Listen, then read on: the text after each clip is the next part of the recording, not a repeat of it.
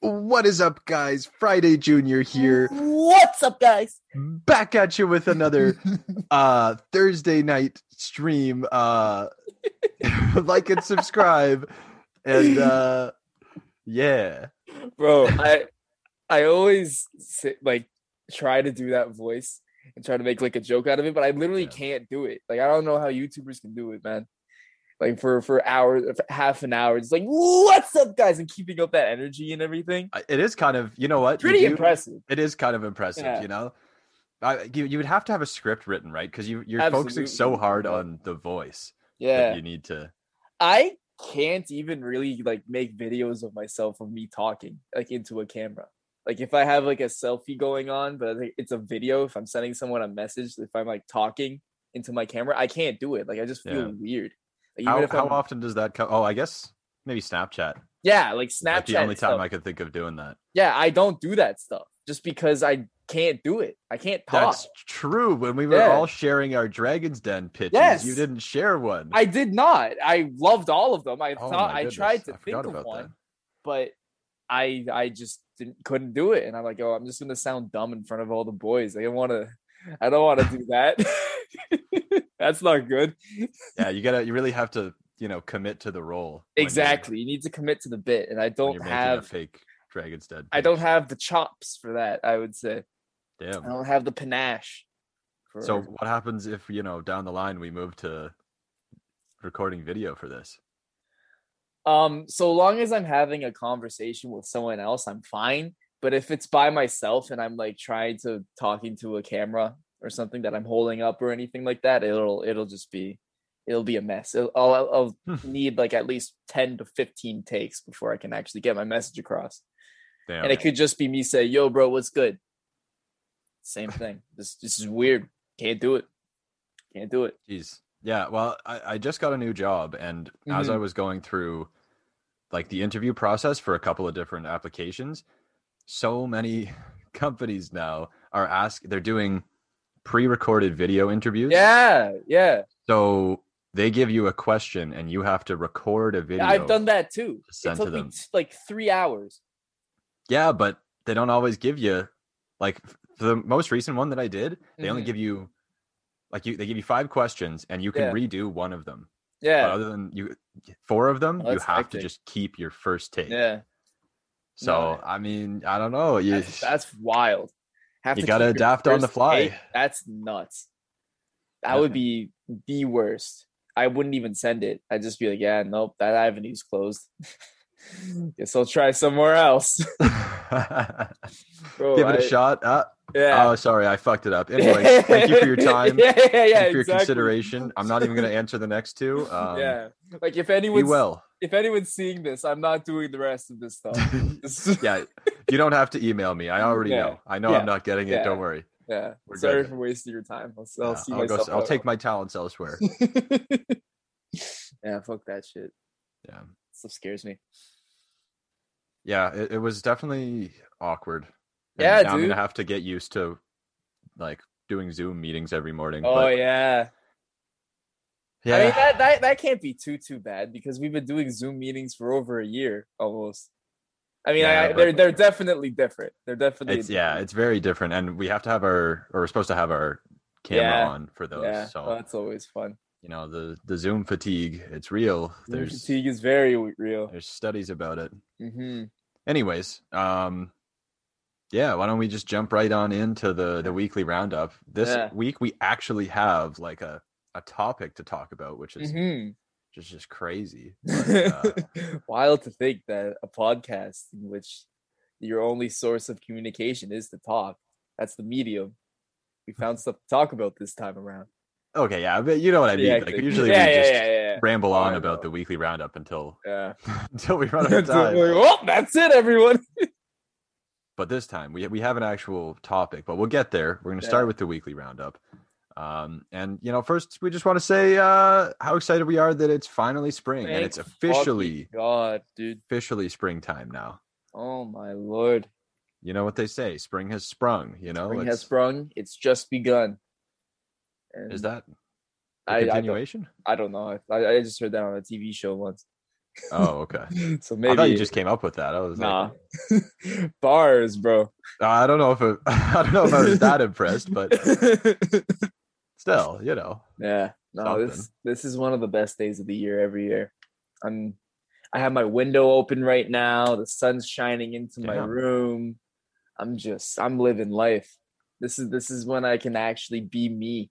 I can be myself. I'm in hibernation for what, like 4 or 5 months of the year. Just being a shell of myself. And now it's your time to shine. Now here I am. My time to shine. It's finally here. There you go. Yeah. So it's nice in Ontario again. It is very nice in Ontario today. It's supposed to get shittier as the week goes on, of course, because we can't have anything nice for too long. That's always the story. But today and then the rest of the week is supposed to be cloudy, which is awesome. But today was nice. Today was very nice. Well, that's good. That's good. Yeah, it's warming up. It's getting sunny. Yeah. It's beautiful. And it's just, you love to see it. I absolutely do. What else to say? I love having to contend with selfish pedestrians again as I'm driving, and they're out in droves now too because they've been in their houses for 4 or 5 months at a time. So I even just looking out my window right now, I can see like an army of people just walking down the street. Some of them walking on the street for no real reason, but nobody. You know how it is, and you got your cyclists too. Don't get me wrong. I think I've aired my grievances about cyclists before. Yeah. On this show, and don't get me wrong. Probably. We've aired a lot of grievances over the last year. We have. Big fan of being active. I don't do it myself personally, but I admire people that do.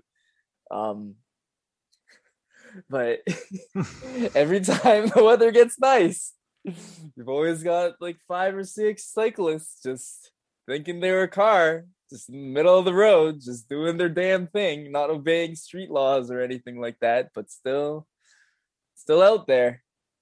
Those are always fun. Yeah. Don't worry, Evan. It's Waterloo is moving towards, a more bike-friendly plan. So it's at the expense of our roads too. But hey, whatever. Yeah. It's okay. It's fine. Whatever.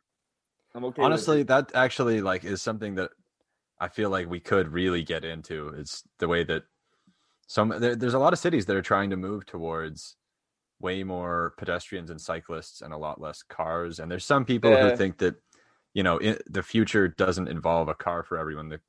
The future is just way better public transit. So nobody needs cars. Yeah, I bet. I would love to see that happen. Yeah, I can understand the argument for it. I just don't really see us getting there. Absolutely not. I'm also just, I'm a little selfish. I like driving a car. Me too. I love riding my bike too, but I like riding. I prefer driving. Driving is fun. I just don't like when I have to contend with, cyclists just being in the middle of the road going 15 miles an hour. With the shitty fucking hand signs that nobody knows. Yeah. I remember last summer biking around with Bram a whole bunch and we argued so much about the hand signs. Because, wait, does Bram do them? Of course he does. But here's the thing, the extent of my hand signals is if I'm going to turn left, I use my right arm to point left. If I'm going to turn right, I use my right arm to point right. Because that makes sense, right? Because it's very simple. But no, apparently, the way you're actually supposed to do it is you put your left arm extended all the way out to turn left. But if you're turning right... It's like fist down, right? What? No, you... No. Yeah, you hold it up. Yeah.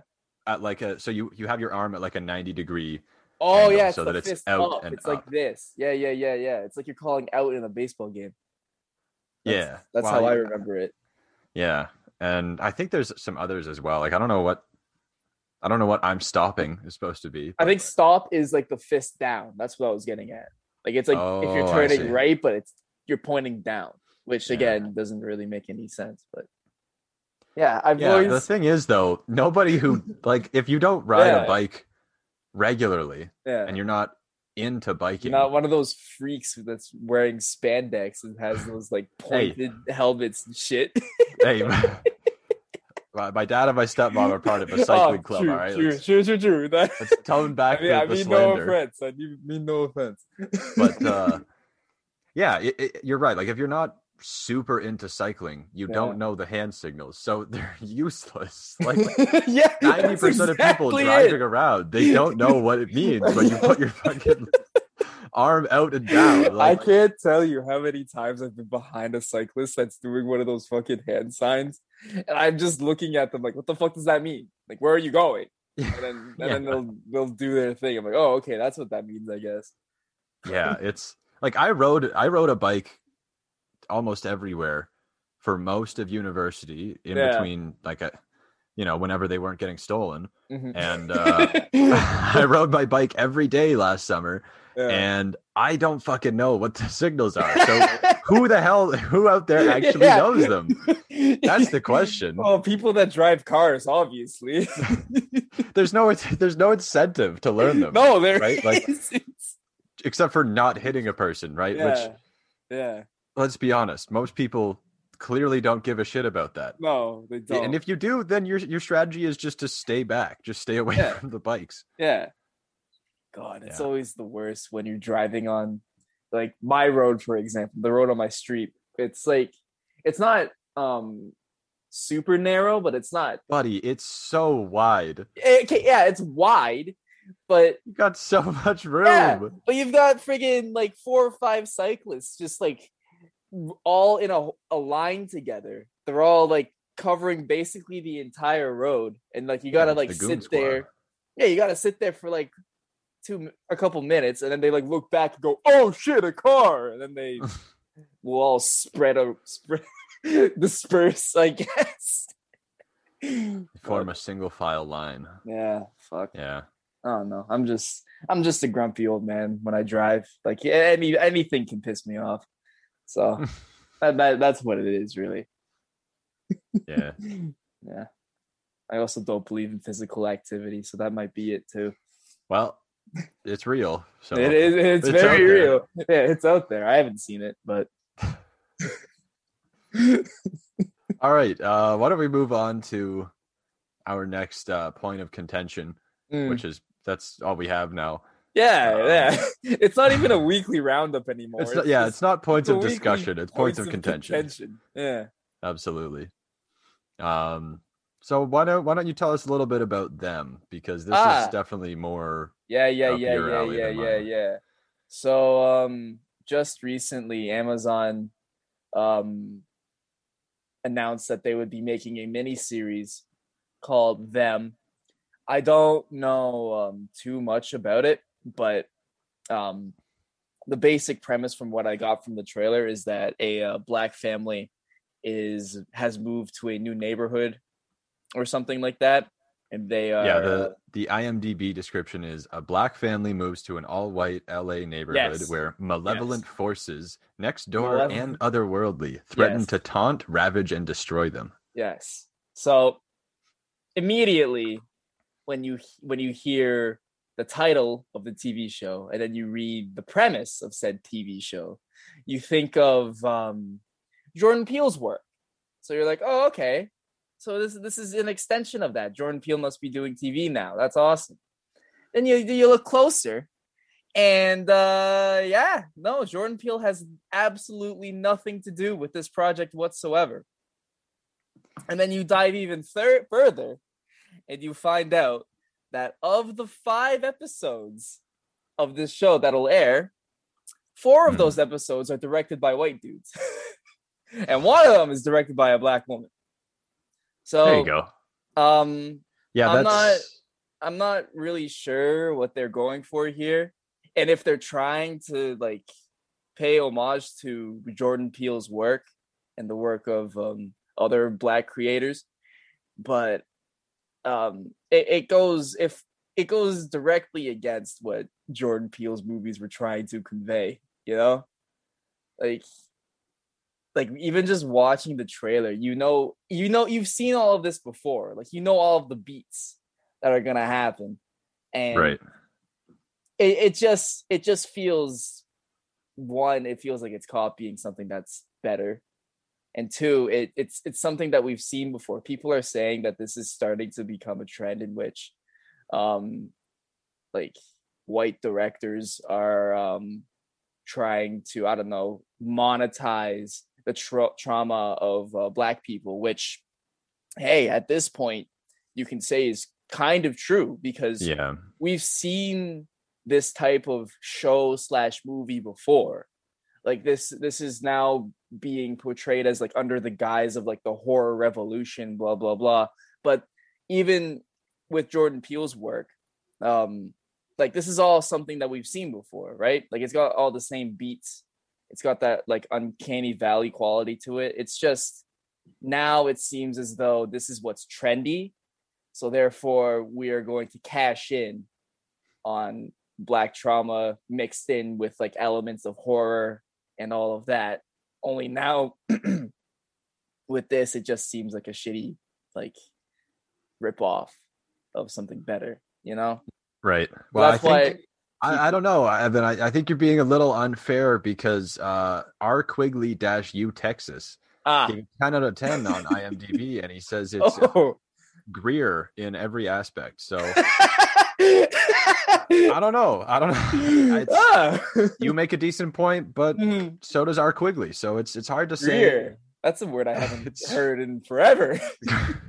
It's a common phrase around the IMDb world. Gruyere. So yeah, it's hard to say, really. Actually, my favorite cheese is Gruyere. So not Gruyere. No, Gruyere. Yeah, it's great, but with an R instead of a T. Yeah. This guy has been an IMDb member for 9 years. This is his first review. Did a great job. Nice one, man. Boy. I'm glad it took you 9 years to get that one out. That's perfect. Yeah. But yeah, that's the whole ish right now in that regard. Yeah. And I have to agree. It looks like a blatant carbon copy of something that's better. Right? Well, and that is not unsurprising from Amazon, right? No, that is definitely not something that they've done very successfully in the e-commerce world, right? Yeah. I don't know if... Okay, so I just saw this thing recently. These guys who, they make the Everyday Sling. I can't remember what the company's called. And they made this very funny and very effective marketing campaign, because... So they you know, drew up designs. They designed and market and they sell this thing called the Everyday Sling, and it's kind of like just a really fancy fanny pack, if I had to describe it. But I'm sold. But you know, it's got all these, you know, they've got like 18 patents on it or something like that. You know, it's and so Amazon saw that it was selling really well, and they made just a cheap knockoff of it and gave it the exact same name. So they call it the Everyday Sling from Amazon Basics. So then these guys, you know, made like a little kind of ad making fun of them, and they're like pretending to be Amazon's research, department. And I didn't realize it was such a big thing, but apparently this is a big thing that Amazon does, right? They absolutely they specifically track trends, and they find top sellers, and then they just make a cheap knockoff of them. Yeah. So it's. And because Amazon can always undercut you on price. They can undercut anyone on price. You can kind of see that in their catalog and on Amazon Prime. And that's so many. Just they're starting to do that now. Weird, almost like shovelware-ish types of shows that are just spin-offs of other more popular ones, like, I don't know, a murder mystery show, for example. Like you'll see one on Netflix that's like pretty well done, like pretty polished and all of that. And then you go to Amazon, you get like, top 10 murders or whatever the fuck. And it's all the same stories. It's just done by different people. Yeah. I don't know. Yeah. Yeah. It's, I don't know. I feel like it's something you can definitely get away with doing for physical products. You know, some people just, they don't really care that much about the quality. They just want to live a little cheaper. Yeah. But when it comes to, you know, TV and movies, I would think if you're just telling the same story but worse, I feel like that's not a good way to build absolutely not. A streaming service. But it's not like Amazon Prime is a competitive streaming service anyway, right? Like there's, I would say it is. It is and it isn't, you know. It's it's competitive because it's so big, because it comes with Amazon Prime, right? But if it wasn't just a service that's included with Amazon Prime, I feel like not that many people would actually get Prime Video because you get so little. I don't know from it. I would say, as of right now, as it stands, Amazon has a better selection of movies than Netflix does.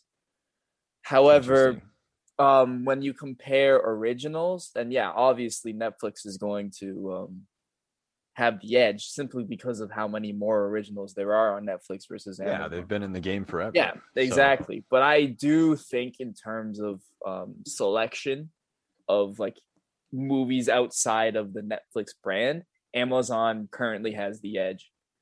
Just because I feel as though Netflix is slowly starting to become more and more of a content machine for themselves rather than outside movies and TV shows. Yeah, just and they kind of have to be. Yeah, right? That's what I was going to say. Just because of the sheer amount of streaming services that have come out over the last year or two and how many of the rights of like TV shows and movies that they've lost because of that, there's just more room for Netflix originals now, which you've been seeing. Like full movies are going to be made for Netflix like all the time now. Yeah. So I don't know. Anyways. Yeah. It'll be interesting to see where streaming services go. They're definitely going to get worse for the consumer, which is us. It's fucking horrible. Like, yeah, cable companies are finally going to die out, but paying for cable is going to be, or paying for like 5 or 6 streaming services is going to be just like paying for cable now. Yeah, it's going to be the same shit. Oh my god! Like I have subscriptions to like 4 different streaming services, and that's not even scratching the surface of like how many there are out there. Yeah, it's insane. And I'm getting to a point where I'm getting a little sick of like illegally watching shit because they're just so. There's so many fucking ads to sit through now, man. And it's just like it feels so easy to just watch on Netflix or something like that. Yeah. But so I might have to. But there's some shows that you just can't even get on any streaming services, right? So what do you do? Do you fucking buy like the DVDs? Like it's fucking 1943? Like, I don't know. I don't think so. Yeah, I don't know. Anyways. Man, I honestly think you're gonna see more and more people going back to Blu-ray and DVD at some point. Like, I feel like it's going to be more like you just buy digital copies. Yeah, that too. That's what I've been doing recently. I've just been renting movies like on YouTube and stuff. Oh. Yeah. Interesting. Mm-hmm. Very, What? Very interesting. What? Renting movies from YouTube. What's wrong with that? I don't know. I did it the other day too. Yeah, exactly. It's not that weird. No. I did it last night. Just giving you a hard time. I watched King of Staten Island. It fucking sucked, but I still rented it on YouTube. Yeah, there you go. Without a hitch. All right. Shall we move on? Yeah. I think we've grumbled as much as we can on the topic. Mm-hmm. So let's move on to something real exciting. Oh boy. Something new. A big sequel that's been in the works for something years. The kids are all excited about. And no, it's not Space Jam 2. No, it is in fact Sex 2. Which I saw trending on Twitter under politics today. I was very confused about it. Because you never know. You really never know with stuff like that, especially when it's trending in politics. This could easily be. It could be anything, really. It could be anything. Yeah. But it turns out people are just making a bunch of memes about something called Sex 2 coming out, and there is doesn't seem to be much agreement on whether it's a movie or a video game or just Wes. Sex 2 is coming out on all platforms of on every all form platforms. Of media there you go. Ever. That's how big this is. Yeah. So what I'm seeing from the literature here is that it was originally supposed to come out in September 2020, but was delayed by COVID. So now it's actually been released today. Mm-hmm. How exciting is that? The wait is finally over, everyone. We can finally go see, listen to, play, and read Sex 2. See, I think my favorite thing about this is it was trending in politics specifically because most of the tweet, like most of the memes being made of it, involved Ben Shapiro. Ben Shapiro, of course. So Ben Shapiro gets little man. Exactly. He gets mentioned enough times with the hashtag Sex2, and it becomes a political trend, which is just awesome. I mean, you gotta love the Twitter algorithm. And then I don't know exactly how it works, but did some poor intern have to like sit down? And I guess it wasn't a Twitter moment. It was just a trending hashtag. So they didn't have to create a moment for it, but still. I wonder if, what's his face? Mr. Tucker Carlson knows about Sex 2. I'm sure he's excited about it. I'm not sure Tucker Carlson knows about Sex 1, to be honest. So I doubt he'd have heard of the sequel. Man, I love a good Tucker Carlson impression, though. Like, I honestly couldn't tell you what he sounds like. Man, there's one guy on YouTube that just absolutely nails Tucker Carlson. It's so funny. I'm not even gonna attempt to do it because I'm not good at impressions. But that's fair. It's funny as fuck. I mean, he's the one who got taken to court for was it like slander or libel or something? And you know, Fox's lawyers successfully argued that it should be obvious from watching his show that it's not real news. Yeah, it's commentary. Yeah, not even like necessarily comment. Like it's just like pure entertainment. Yeah, it's literally just a dude just talking. Yeah. So they went to court and said, this guy is a clown. This man who works for us, a fucking buffoon. You should not take anything he says seriously just because he's on a channel that has news in the name. Mm-hmm. Well, so, in that vein, you should also not take anything Fox News says seriously. But that's their stance too. Yeah. So it's so frustrating. Like, oh, it's so dumb. Their stance is literally, yes, we have news in the name, but we're not a news station. This is purely entertainment. You shouldn't take it seriously. Which fuck? Why do you have news in the name? I'm trying to think of like what Tucker Carlson would say. I can't even say his name. Tucker Carlson. Tucker Carlson. I sound like a child. Tucker Carlson. Yeah. So my viewers are telling me that Sex 2 is coming out. I wasn't aware that Sex 1 was a thing, but I'm very excited to watch Sex 2 or something like that. He wouldn't be excited about Sex 2. No, he'd be. You know, what happened to good Christian values? I don't know what his voice sounds like, but what happened to good Christian values? You know, Sex 1 between one man and one woman in a union sanctified under God after marriage, of course. That's what union sanctified under God. Oh, I'm sorry, Tucker. Boy, if this was Tucker Carlson's America, you would know that. He'd rip me a new asshole, that's for sure. For Sex 2. Yeah, for Sex 2. There's only room for one around here. One sex to rule them all, as they say. All right, why don't we move on? Let's get to the meat of today's episode. Yes, of course. Which is, of course, NFTs. Okay, the big buzzword that's been buzzing around the internet lately. So last week we ended off our episode with talking about NFTs and everything, and just teasing how this episode is going to be all about NFTs.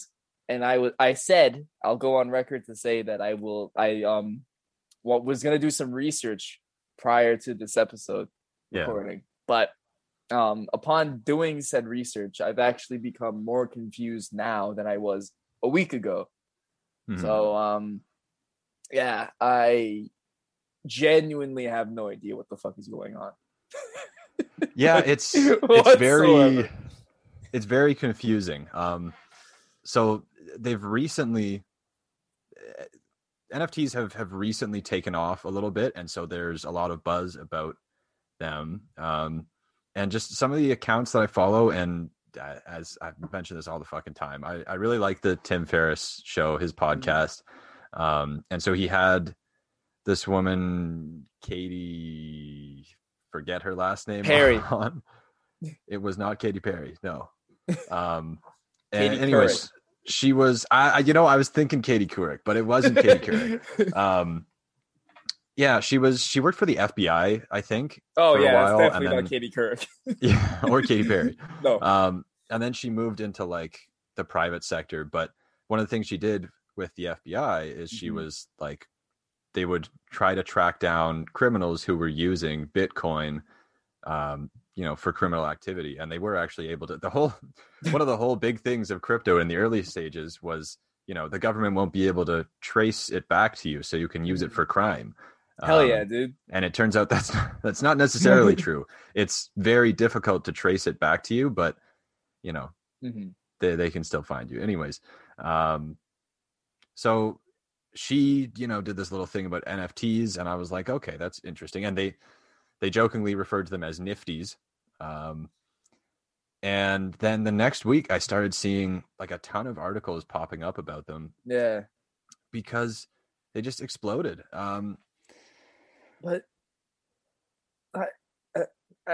did you have a question? No, I don't. Just keep going. I'll get there. Okay, because I thought the obvious question right now is what the fuck is an NFT, right? Yes. I figured that was what you were going to say. I was going to ask that, but I think that's a bit redundant because I've been asking that for a while now. So NFT is it stands for non-fungible token. So fungible. It's a token that can't be funged. So. So I'm sure that answers your question there, right? That's sure. Pretty self-explanatory. Now I'm going to also go on record here and say that, I'm very far from an expert on what NFTs are. But I know closer to an expert than I am. I might know a little bit more than the average person who hasn't looked into it at all. Me being the average person. Well, there you go. Yeah. Essentially what an NFT is or the idea of an NFT is basically it's proof of ownership. Like it's proof that something is unique. So you can turn any kind of file into an NFT, right? You can turn a picture or a short video or a song, anything. As far as I know, any type of file can be turned into an NFT. And then it is almost like hosted on blockchain, and I think usually it is Ethereum because the whole idea so Bitcoin was created to be a currency, but Ethereum was created to use the blockchain technology that powers cryptocurrencies to become like almost a coding platform. So there's some people who say that the future of the internet is blockchain, like that the third technical revolution is going to be everything switching over from whatever the fuck it is now to blockchain. And so the whole internet will be run on blockchain and probably Ethereum because it's the big one. All right. Yeah. Anyways, basically it's, and here's the thing. I don't have a great understanding of how blockchain works either. I know Curtis, one of the hosts on the Pond hockey podcast, he is much more knowledgeable about this stuff than I am. He actually got me into some cryptocurrencies last year, and that very grateful to him for that because they have been climbing and climbing. Have they ever? Yeah. So anyways, he's thinking about, I don't want to give too much away, but it's possible down the line you might get a better explanation from him. But anyways, so I I don't know too much about how they work. Yeah, so that's not.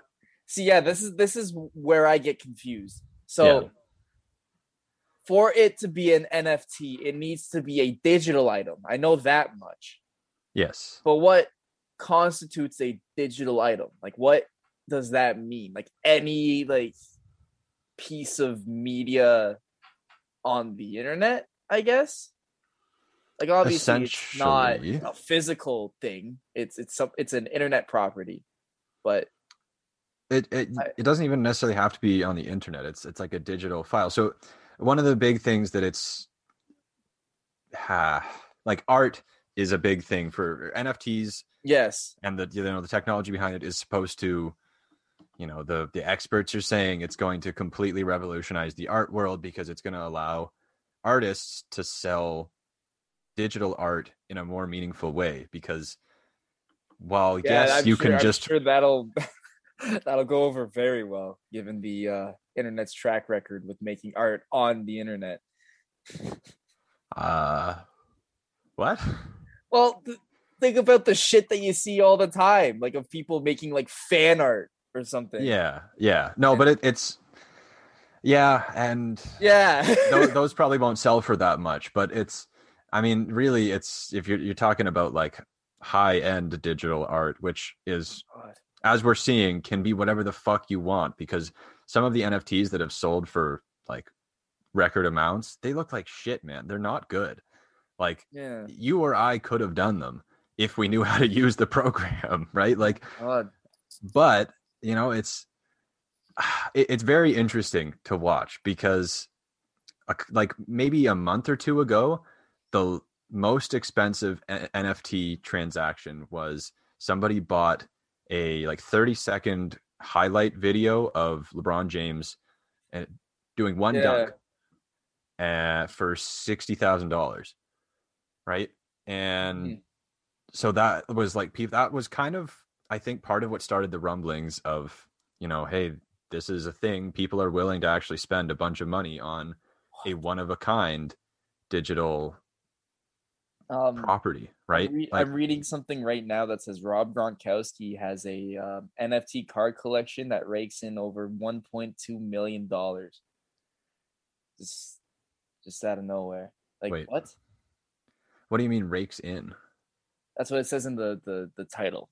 Rob Gronkowski's debut NFT card collection rakes in over $1.2 million. Okay. Yeah. So it's... a collection of Gronk. It's his own set of trading cards, basically. Yeah. Well, so that's the thing, right? Is one of the big ones is, I think they called them NBA Top Shots. And that's like that was one of the big ones in NFT trading, because people were just buying sports highlights.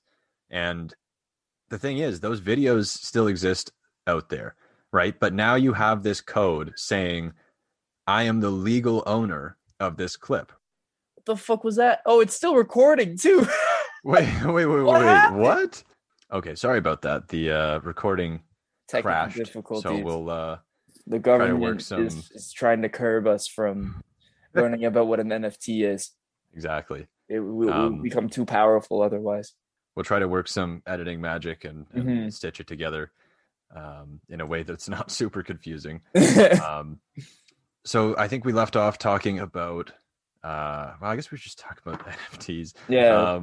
So I think what I was saying when one of us cut out is that basically one of the more interesting things about NFTs is the way that sales work. And like one of the reasons it's going to be, or could be very good for artists is, say I make a, little digital drawing of a rat and I make it an NFT. I sell it to you for $5, and then 20 years down the line, I'm a big famous artist, and you sell the NFT rat for $10 million.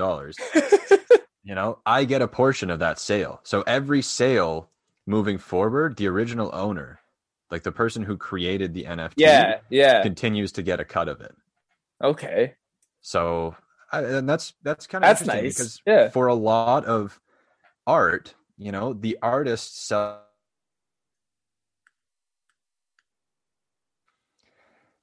for like fine art, that owner probably ends up selling it for a lot more money down the line. Yeah. And the original artist, you know, they don't get shit for it, right? Uh-huh. So it's kind of a way of equalizing that a little bit. So there's a lot of interesting stuff that is happening with it now. I've seen a couple of online games that are being created. Yeah. I've actually been around too. For a little while. Oh, and they're all advertising themselves. They're saying, look, you can, you know, come play our game and you'll earn Ethereum for it, and then you can or you'll earn our in-game currency for it, which you can then, you know, exchange for Ethereum. Ethereum just sounds like a resource that a movie villain is trying to find. Yeah, well, no? That's kind of I think that's kind of part of the point, right? Yeah. Yeah, but I see what you mean. All the Ethereum. I will mine this planet dry of Ethereum, and it'll be nothing but a hollow husk. Yes. But yeah, I don't get it. It's confusing. It doesn't make a lot of sense. Such an abstract concept to me as of really right now. Is.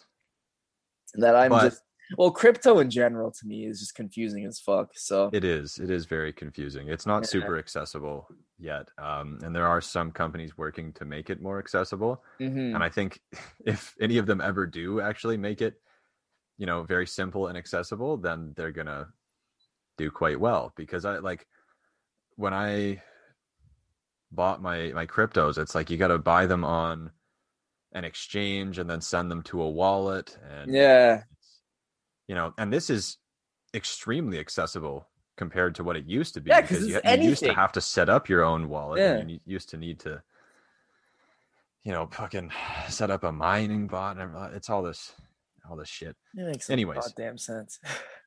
It's confusing, right? But I mean, can you explain to me how the internet works? No, what? Right? No.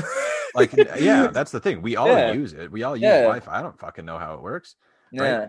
So that's the thing. It feels like right now, a lot of people feel like they need to really understand how it works before they get into it, before they use it at all, right? Yeah. That's true of NFTs and cryptocurrency. But, you know, there's so many things where we don't understand the technology behind it individually. But it's just there. But we still use them. Right? Oh, like, yeah. I, you know... I can't fix my car if it breaks down, you know, my computer, same shit. Like, I don't fucking know. I don't know what's going on in there. It's electricity. I know that. Yeah, fair enough. I don't know much else, you know? So for NFTs, it's, there's a code there that says it's unique, you know? And I couldn't tell you much more than that. I couldn't tell you how or why that's true. A serial number or some shit? Well, it's blockchain. Yeah. So it's more like a code that I think is generated. And I think there's actually two different ways that these things can work. One where it's like your computer or a computer is doing calculations to prove that work is being done. And the other is just proof of ownership. So I would assume that most NFTs are proof of ownership, but I'm not positive how that works. Mm-hmm. So it probably also has something to do with calculations that your computer does in the background. So anyways, as I was saying, I can't remember if I mentioned it, but NFTs kind of started blowing up when that one LeBron James highlight sold for $60,000. Yeah. And then just like a couple of weeks later, so this was I think maybe a week or two, some guy named Beeple, some artist. Yes. You're right to laugh. You can tell that this is an internet related story. Yes, absolutely. So yeah, that LeBron James highlight sold for a whole bunch. The original creator of Nyan Cat sold Nyan Cat as an NFT for good for him. A whole bunch of money as well. And then, you know, things started climbing up, and then something sold for over $1 million, and people were like, holy shit. And then this fucking guy, Beeple, he sold this big, like, digital collage called The First Five. It's like every day, The First 5,000, I think. And I haven't looked into it that much. The art is bizarre. Yeah. But, okay, yeah, so it's a collage of 5,000 different pictures that he drew. Anyway, so it sold for $69 million. Oh, my fucking God. On an NFT auction site. Oh, my Lord. So, you know, what that says is rich NFTs people have too much here. Time and money for this shit. Yes, it definitely says that a little bit. Because... It is strange, right? I mean, anyone, if you just Google every day's first 5,000, you'll find it. It's right there on Google Images, right? You can still look at it, just like the guy who paid $69 million for it can look at it. There's nothing different, right? But he has that little bit of code that says he's the one who owns it. Yeah. And so it's this weird, you know, kind of bizarre thing where it's just showing us how little inherent value matters to honestly though, right? Like it's agreed upon value. It's this people have agreed that this thing being unique means that there's value, that it's worth that much money. Yeah, like, there's no driving force other than this looks kind of cool. You know, and, like, I don't know. I think that's what kind of confuses me about the whole thing too. Like, first of all, there's no real tangible asset here. Like, it's just like a digital piece of something. Yeah. And second of all, people are just agreeing on price just because. Like, there's no benchmark for what it should be worth, you know? Like, I mean, that's kind of true of all art, right? I suppose so, yeah. You know, that's kind of the way it is, right? It's, you know, fucking that guy who just like stapled a banana to the wall and sold it for a couple $1,000s, right? It's just somebody saw it and was like, fuck it, I have way too much money, let me just give you some, right? It's, you know, it's weird, it's interesting, it for some people might be infuriating, but it's just interesting, right? It's so it's so strange, right? And what, you know, a lot of people are saying is the reason it's taken off so much during COVID is because, you know, the pandemic has moved so much of our lives online, and so collectors are willing to have an all digital collection. Yeah, that's wild. And what they're kind of theorizing is that, you know, down the line, if virtual reality progresses and there's like virtual reality worlds where people go to hang out, you know, some people are going to want to have an NFT painting to hang on their virtual reality wall. Jesus Christ. So then you end up with a collection in virtual reality that, you know, you bring someone into your VR house or art gallery or whatever, and you can point to the wall and say that I own this. Nobody else in our virtual reality can have this on their wall because it's mine. That's just like buying the freaking season pass of a game and having the cool skin that nobody else has. But this is different. Everyone can buy the season pass. Yeah. Right? Only you have this. Well, unless there's ways to have multiple in a series, just like, you know, artists might have 50 prints of a painting. Right. So it's bizarre. I can somewhat understand the argument for the logic of it, but it's still it is very strange to me. It's going to take me quite some time to be able to fucking wrap my head around this stuff, if I'm being honest with you. It'll take me a couple years, I think, because Yeah. Too much of this is so, like, first of all, like, techie. And second of all, just so abstract and just, I don't know. I guess I'm just not very good at, like, coming to terms with things that aren't actually, like, physically there, you know? Yeah. Like, I have it's hard to understand for sure. Yeah, that's exactly it. But yeah.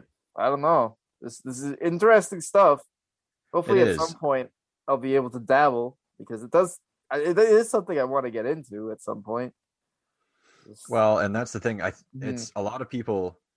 You have to wonder if it's maybe a little inflated right now, because it does feel a lot of people are getting into it, not so much because they're like, oh, this is cool, I want to have an NFT. It's more because holy shit, this dude just sold one for $70 million. And it probably took him a lot of effort, because it's 5,000 days worth of paintings, but it's also like, I don't know, maybe somebody likes it. Somebody must, but yeah, people are seeing it more of as an investment than as like, oh, I actually want to own this, you know? Yeah. Yeah, I don't know. It's, for example, one thing that you may have seen is that there is a service, what's it called? Valuables? Yeah, there's all these different platforms popping up where you can upload something, turn it into an NFT, and start selling it on their marketplace. And I actually looked into this because I listened to this one podcast where they were talking with the creator of Ethereum and Naval Ravikant, who is like just this big tech wizard. They were talking about NFTs and how they think they're going to take off. And I saw this thing about how this guy sold, you know, just some of the shittiest looking ridiculous things for a whole bunch of money just because they were NFTs.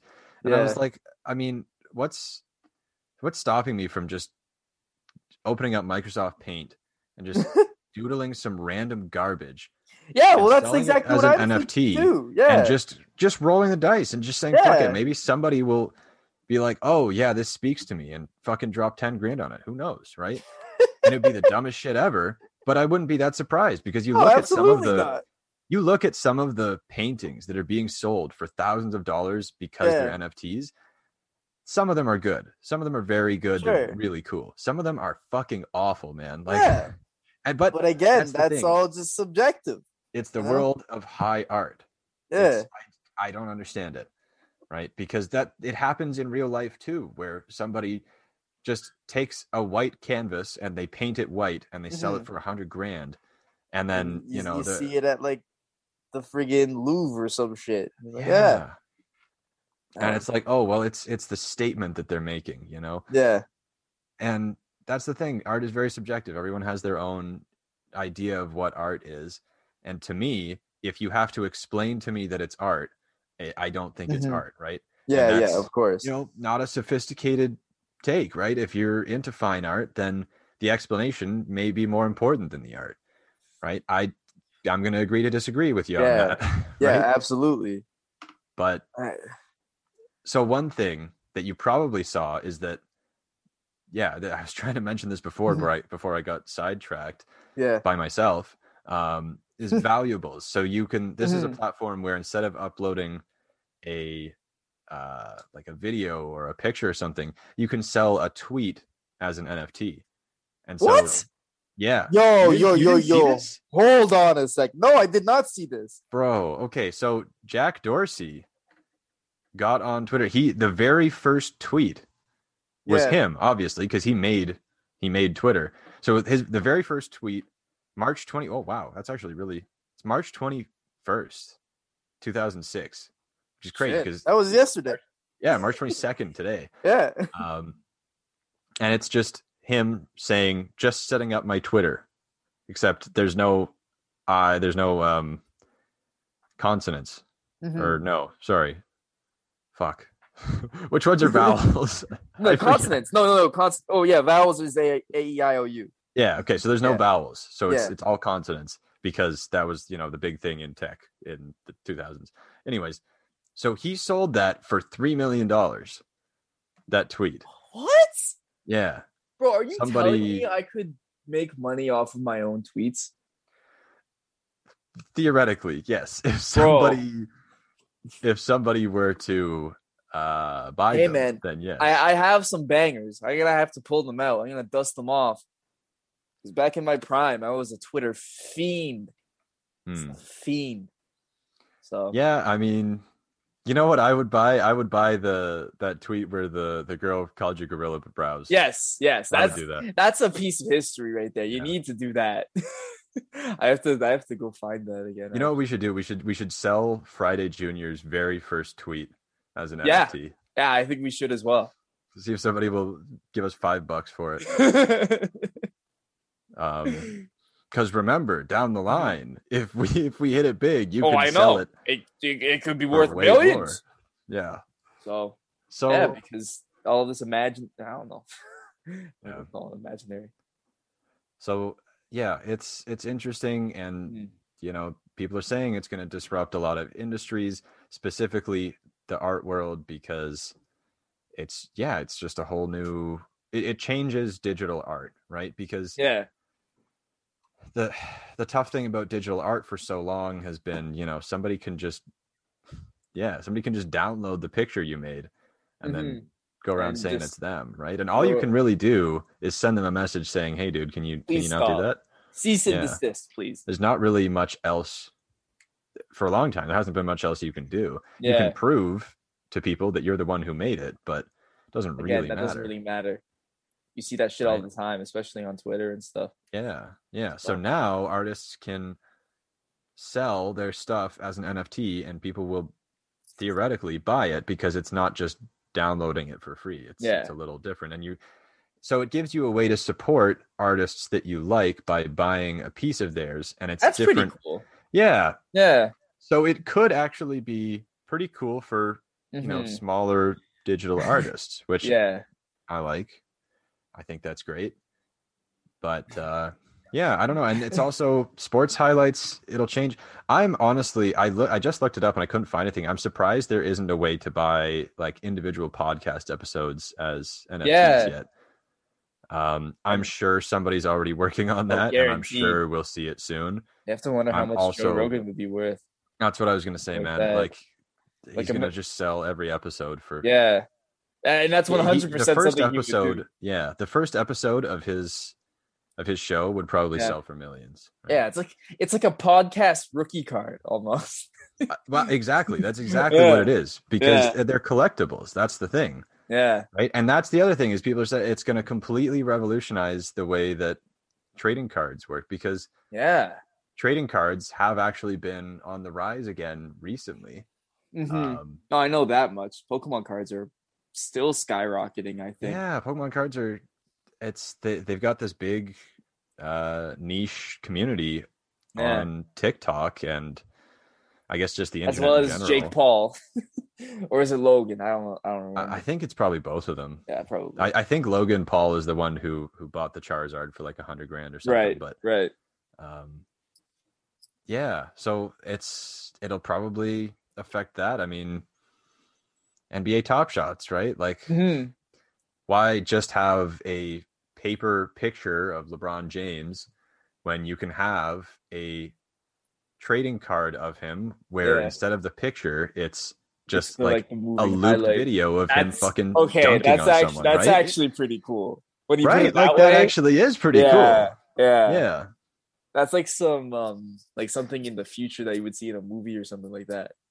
Yeah. Like, so and it also changes it changes music a little bit too, because I mean the Kings of Leon, they're releasing an album. Yeah, I saw NFT. That. I did see that. Yeah. And people were really upset because they were like, well, I can't believe you're selling your album to just one really rich person when it's your fans who are paid.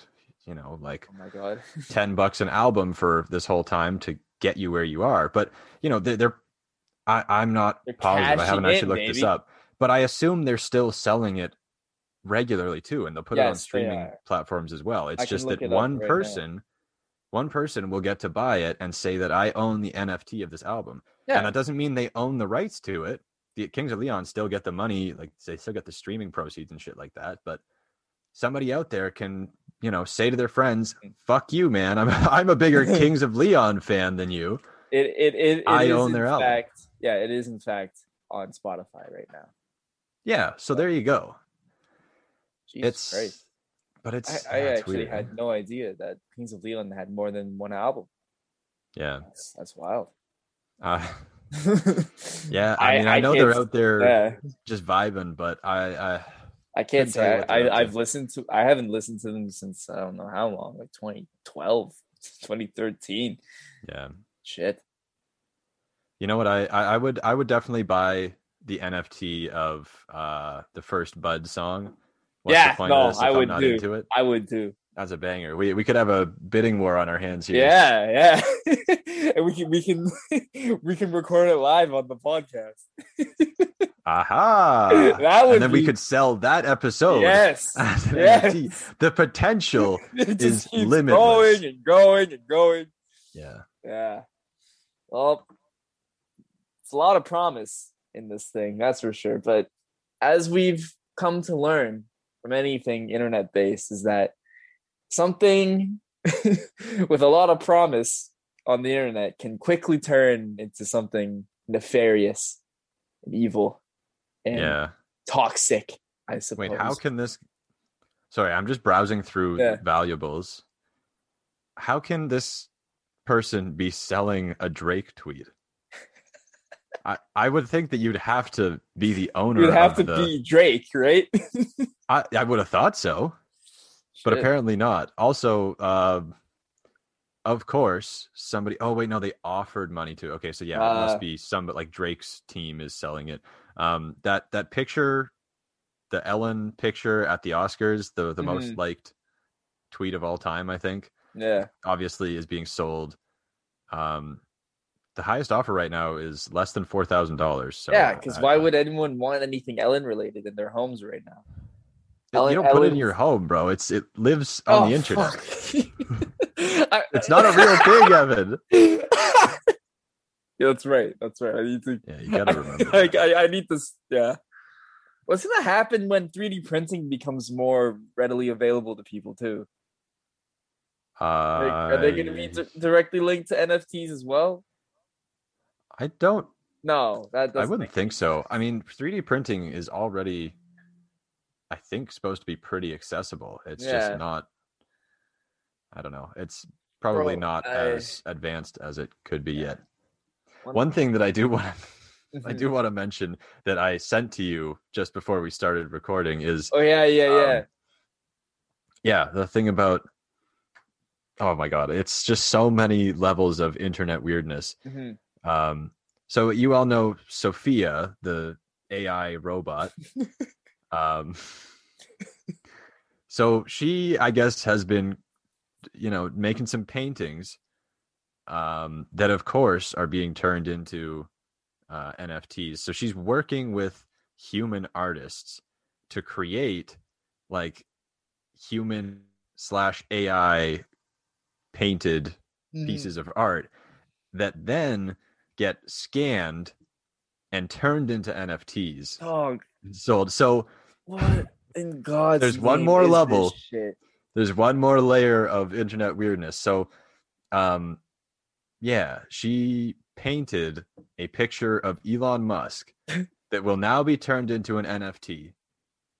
And whoever buys it will get the physical painting of Elon Musk painted by an AI robot, right? They also get the digital NFT file, and I believe they also get a 15 to 30 second long clip of Sophia painting the picture. It's like cameo. We really are living in the future at this point. Like, bro, this is the point just before, like, in a dystopian future, right, when they're recounting the backstory of how they got to whatever apocalypse or disaster has happened, there's a cutoff point, right? It's you only go so far back, right? I think we're just on the cusp of that here. I was this just is right before that. This genuinely right before that. Yeah. We're living in, dare I say, in an unprecedented time. This shit's going on behind the scenes. It's only a matter of time before everything goes to pot. Like this is freaking me out, man. I've watched way too many goddamn movies about this shit to even be remotely excited about this. I mean, it's insanity. Scary. Right? Yeah.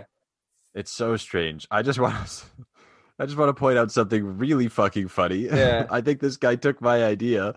So he made his account name $1 million tweet NFT. The tweet is just $1 million. That's it. He just wrote $1 million and then listed it as an NFT. And somebody, oh fucking god, somebody has offered him $10 to buy this. Jesus H. Fuck. Absolutely hilarious. Bro, I just think that's really funny. I'm gonna put up my tweet of me saying, boots and hearts, more like boots and farts. I'm gonna see how much money I can get off of it. Yeah, there you go.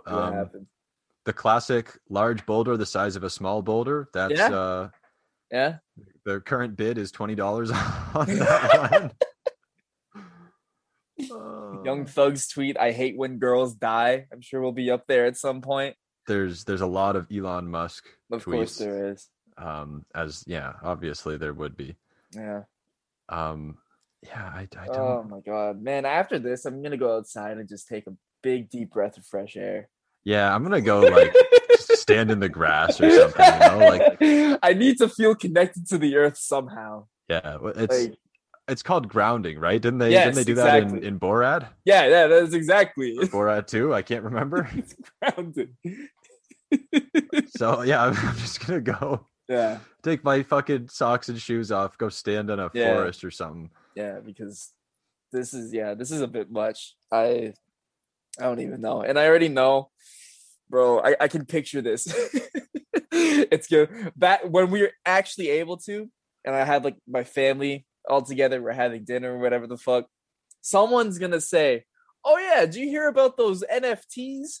And someone else is going to say, oh, no, that's weird. And then that person is going to look at me and be like, oh, Evan, you're young and hip. Do you know about NFTs? Yeah, so the other day when I was first hearing, the day that I heard that one of them sold for $69 million, yeah, I went to work and I was like, I can't discuss this with my coworkers. Yeah, there's no fucking way. As I mentioned, I was working at Home Depot, and in my department, I was by far the youngest, right? Mm-hmm. There's another guy who I think was in his 40s, but everyone else could have retired if they wanted to, right? They're old enough to be retired. They just don't want to. They want to keep doing something. And so but how do you tell a guy who's 65 years old, yeah, this digital piece of art sold for $69 goddamn million dollars. Yeah. And we're just out here selling tools. And they're going to be like me and think wait, but you don't actually have it. It's on your computer. And that's the part where I think everyone's going to be super confused. I can see that being a major point of contention for my parents, especially. They're like, you don't even have it. But again, this is just the way life is going, I suppose. Soon enough, we're not even actually going to have physical possessions. It's all just going to be online bullshit. Well, that's what they're saying, right? They're saying that everything as our lives move digital, then, digital collectibles will become an actual thing, because really, right, it's all about, the niche community that you're a part of, right? Yeah. Think about people collecting anything, right? The average person you talk to doesn't give a shit about your 1997, mint condition Charizard, right? They don't. True. That's true. Don't care. Yeah. Right? They might be like, "Oh, that's cool. I remember those from when we were kids," right? But you have it to flex on everybody else in the community, and so I feel like NFTs are the same thing, right? That's why I buy sneakers. Well, there you go. Sneakers, at least you can wear. You can fucking walk around. I mean, you don't, right? But you can. And so that's, I think NFTs are the answer to that, are the answer to digital collectibles that are truly collectibles, because you can say, hey, fuck you, buddy, I I own the rights to this tweet of. This is technically my tweet. Yeah, I'm looking at this one that the current bid for is $100, and this is the point that we're getting to. It's a tweet from Beeple, the artist, and the caption is he tweeted a picture, and the caption is Kim Jong Un rebrand #everyday. So this is one of the everyday pictures that went into the one that sold for $69 million. Right. Right. And it's a picture of a giant Kim Jong Un in lingerie, it looks like he's in like a thong as his first bottoms, and then he's wearing a like the Buzz Lightyear chest piece, except two holes have been cut out because he also has boobs coming out of that, and then those have like stickers on them, and then he also is wearing a big Pikachu head. So this is basically, it's 5,000 images similar to that stitched together and sold for $69 million. And if that doesn't turn you into a grumpy old man, then I don't know what will, because the fuck is that? I feel like over the course of this episode, I've lost a couple of years of my life. Yeah. Like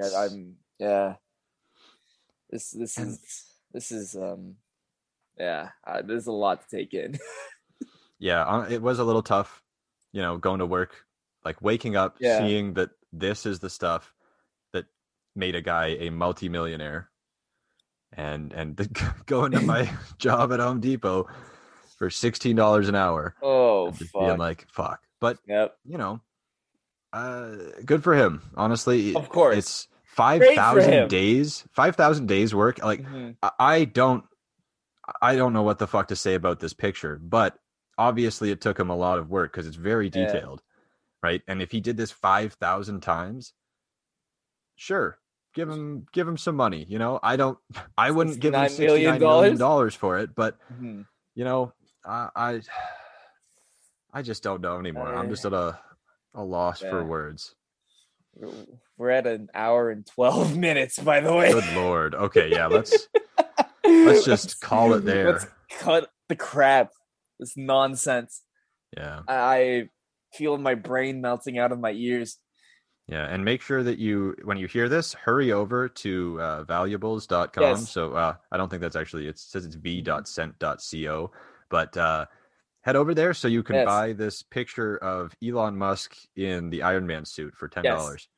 That's very much what you want. Yeah, it's the hottest commodity of the summer. It's the summer fashion piece. Yeah. So, anyways, there you go. Yeah. I don't know how you're gonna feel after this episode. Yeah, I hope it's not awful, but I feel like Arnold Schwarzenegger in Total Recall, just constantly confused and just yelling all the time, and just it's not great. Yeah. Well. Fortunately, it is spring, so yes, that's true. I would urge you to just forget about NFTs, go outside and get sprung. Deep breath of air, socially distanced, of course, if you can. Okay, actually, this Beeple picture is pretty cool. It's really good. So I that's the thing. I've seen a couple that are really good. Like I definitely would consider them art, and then some that are. He just was like, what? Let me make the weirdest fucking thing I can think of. And you know what? Good for him for selling that shit for $70 million to some rich motherfucker who doesn't realize that there's a picture of fucking Buzz Lightyear as a caterpillar smoking a hookah in there, right? Yes. Like, awesome. Very based. So based. Uh-huh. Anyways. Have a good week, everybody. Happy Friday, Junior. Bye-bye.